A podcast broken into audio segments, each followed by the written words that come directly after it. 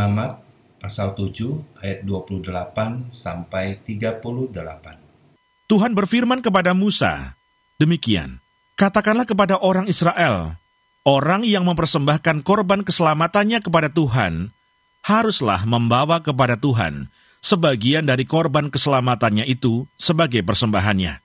Dengan tangannya sendirilah harus ia membawa segala korban api-apian Tuhan. Adapun lemaknya, haruslah dibawanya beserta dadanya, supaya dadanya itu ditunjukkan sebagai persembahan unjukan di hadapan Tuhan. Lalu haruslah imam membakar lemaknya di atas mesbah, tetapi dadanya itu adalah bagian Harun dan anak-anaknya.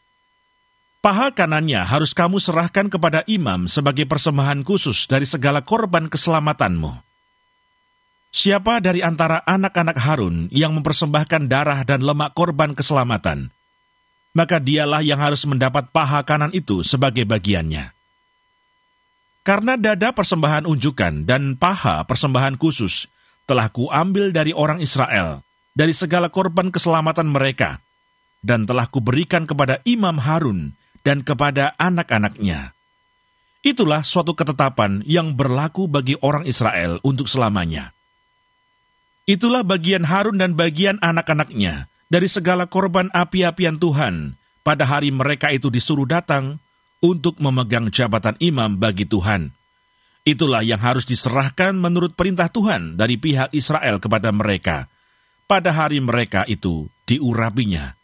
Itulah suatu ketetapan untuk selamanya bagi mereka turun-temurun. Itulah hukum tentang korban bakaran, korban sajian, korban penghapus dosa, korban penebus salah, persembahan pentahbisan, dan korban keselamatan yang diperintahkan Tuhan kepada Musa di atas Gunung Sinai pada hari Tuhan memerintahkan kepada orang Israel mempersembahkan persembahan mereka kepada Tuhan di padang gurun Sinai. Sahabat, bagian imam dari segala korban keselamatan sudah ditentukan oleh Tuhan. Aturan itu diberikan agar dijalankan oleh setiap umat Israel dan juga setiap orang Lewi yang melayani di kemah pertemuan. Di luar dari bagian yang telah ditentukan oleh Tuhan, Harun dan anak-anaknya yang menjadi imam tidak boleh mengambilnya. Mungkin kita bertanya, mengapa Tuhan menentukan apa yang menjadi bagian imam? Sahabat, menurut saya ada dua hal yang ingin diajarkan oleh Tuhan bagi mereka yang telah terpanggil untuk menjadi imam atau menjadi hamba Tuhan.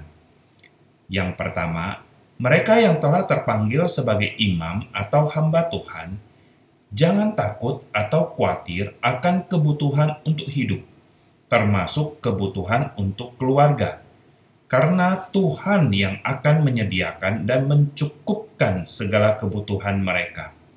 Kedua, Tuhan ingin para imam atau mereka yang dipilih untuk melayani jangan mengambil bagian atau memikirkan untuk mendapatkan bagian-bagian lain, karena Tuhan tidak pernah lalai untuk mencukupkan dan memelihara setiap orang yang dipanggil untuk melayani umatnya.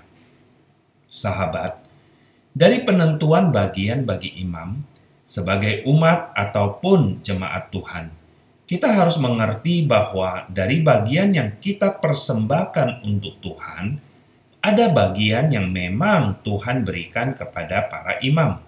Oleh karena itu, haruslah kita belajar memberikan yang seharusnya kita berikan kepada Tuhan, karena dari sanalah para imam yang mewakili kita melayani Tuhan dipelihara pula oleh Tuhan.